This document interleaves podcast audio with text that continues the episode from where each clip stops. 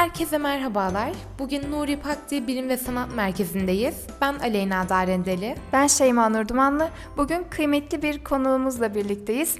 Dil sanatları ve drama öğretmenimiz Sayın Mustafa Yoğurtçu ile birlikteyiz. Hoş geldiniz. Böyle e, değerli bir günde, e, böyle değerli bir platformda sayın velilerimizle ve öğrencilerimizle beni buluşturduğunuz için teşekkür ederim.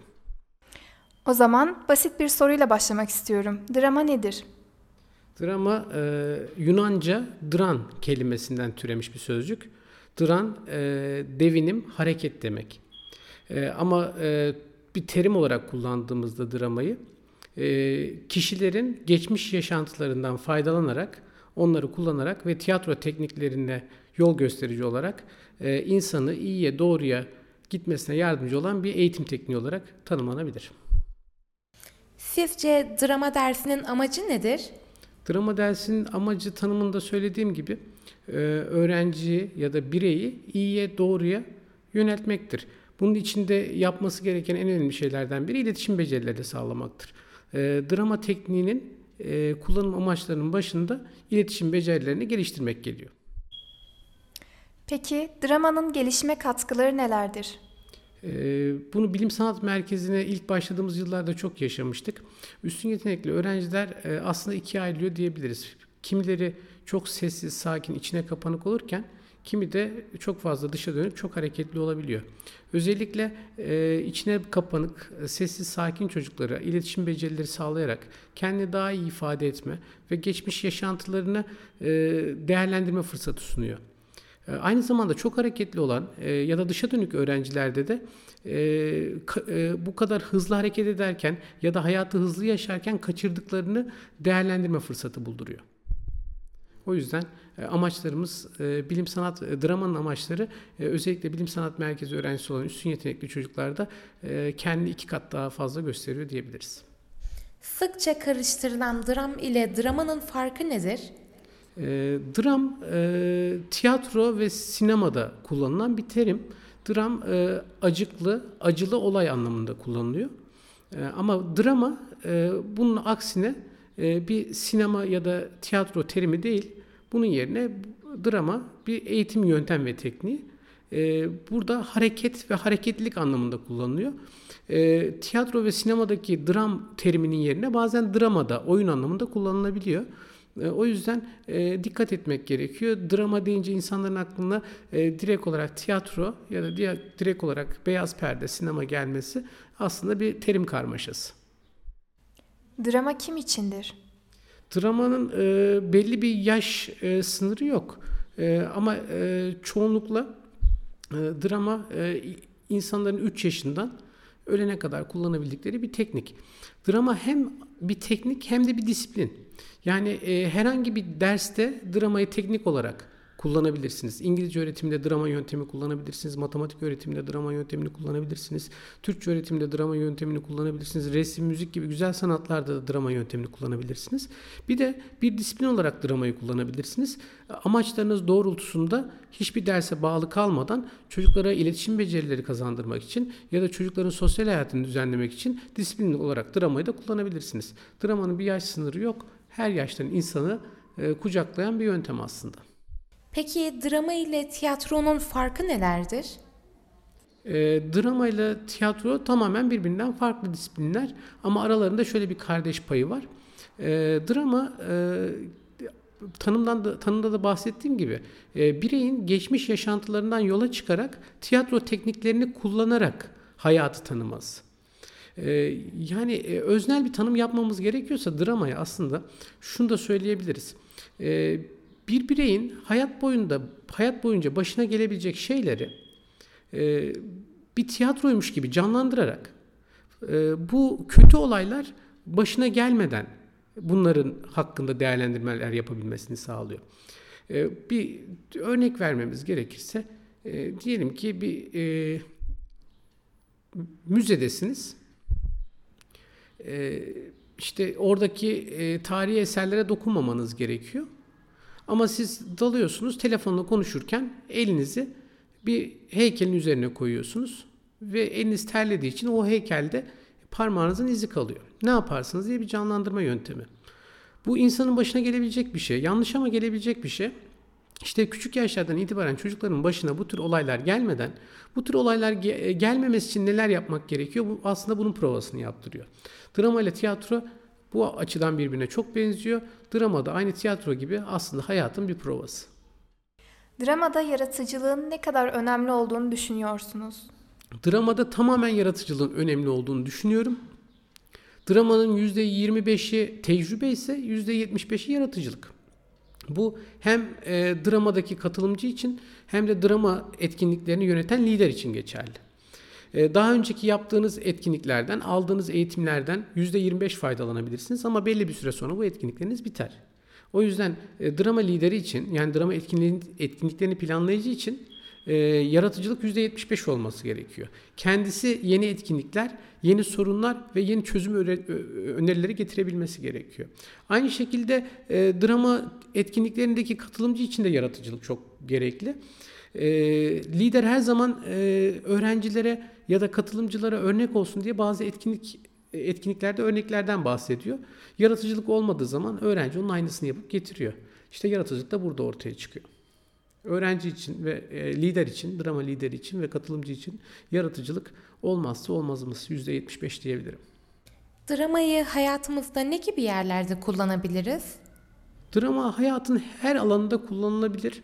E, ben e, bunu geç öğrendim. Nasıl geç öğrendim? İlk drama eğitimlerine başladığımızda e, ben dramayı sadece e, okulda öğrencilerle kullanılabilecek bir eğitim tekniği olarak düşünüyordum. Ama baba olunca şunu gördüm. Drama sadece okulda değil, evde çocuk yetiştirirken de kullanılabiliyor. Çocuklarla hem öğretici hem de keyifli vakit geçirmek için kullanılabiliyor. E, Son zamanlarda büyük bankalar, büyük şirketler e, yöneticilerine, e, katılımcılarına e, ya da kendi çalışanlarına drama eğitimi aldırıyor. Bu onların hem kendilerini tanıması, hem müşterileri, müşterileri tanıması, hem de müşterilerle olan arasındaki iletişimi sağlamlaştırması açısından önemli oluyor. Bu yüzden drama hayatın her alanında kullanılabilir diye düşünüyorum. İnsanlarla olan ilişkimizde dramanın ne gibi yararları olabilir? Drama e, eğitimi almış bir öğrenci, gerçek bir eğitimciden drama eğitimi almış bir öğrencisi diye düzeltelim. E, iletişim becerilerini ve iletişim hatalarını bir kere öğrenir. İlk yaptığımız şey sen dili ben dili dediğimiz temel kavramları öğretmek. E, o yüzden drama eğitimi almış bir öğrenci toplumdaki diğer bireyle olan ilişkilerinde e, daha empatik, daha kendini tanıyan ve daha karşı, daha iyi karşıdakini tanıyan bir birey haline dönüyor. Bu da e, dramanın e, toplumdaki ilişkileri düzenlemesinde insan öğrencilerin kendini gerçekleştirmesi adına önemli bir faktör haline getiriyor. Dramaya gereken önemin verildiğini düşünüyor musunuz? Dramaya e, artık gereken önemin verildiğini düşünüyorum.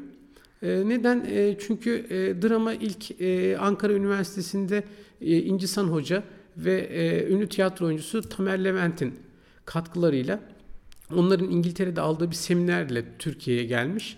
E, Bu gelişi 1980'li yılları bulmuş.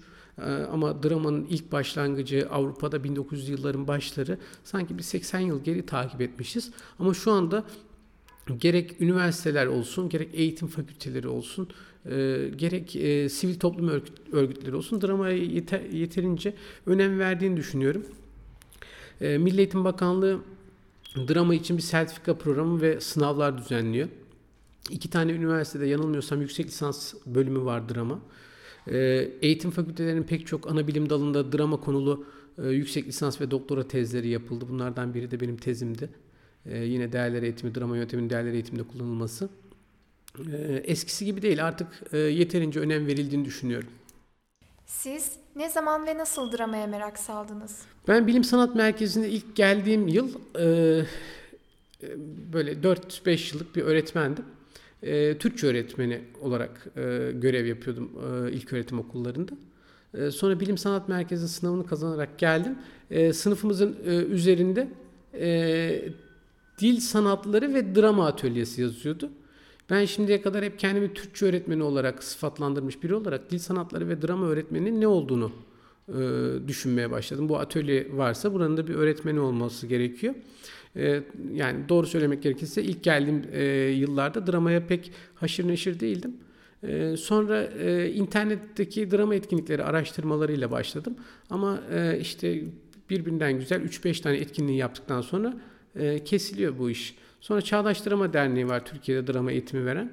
Çağdaş Drama Derneği'nden 2 yıl eğitim alarak 6 kuru bitirip e, drama lider lideri ünvanını aldım.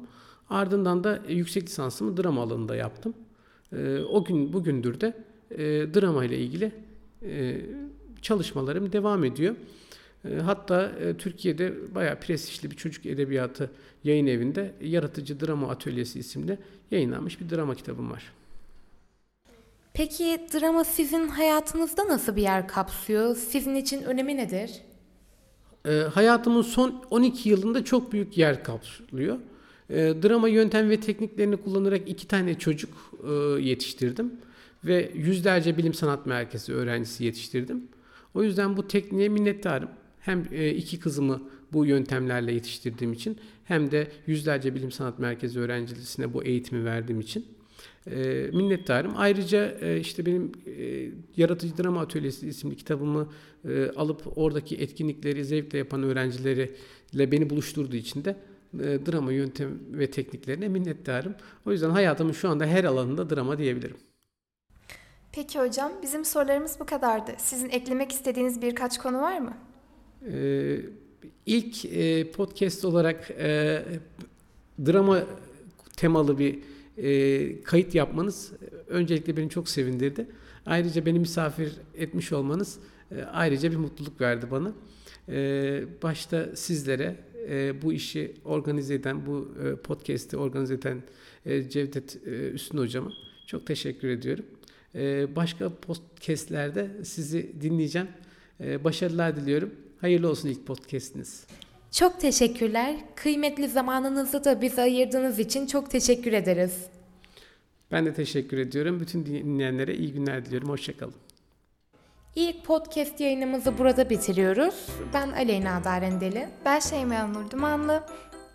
Podcastlerimizi gelenekselleştirmek ümidiyle yayınlarımıza devam ediyoruz. Bizimle birlikte olduğunuz için çok teşekkür ederiz. Gelecek yayınlarda görüşmek üzere.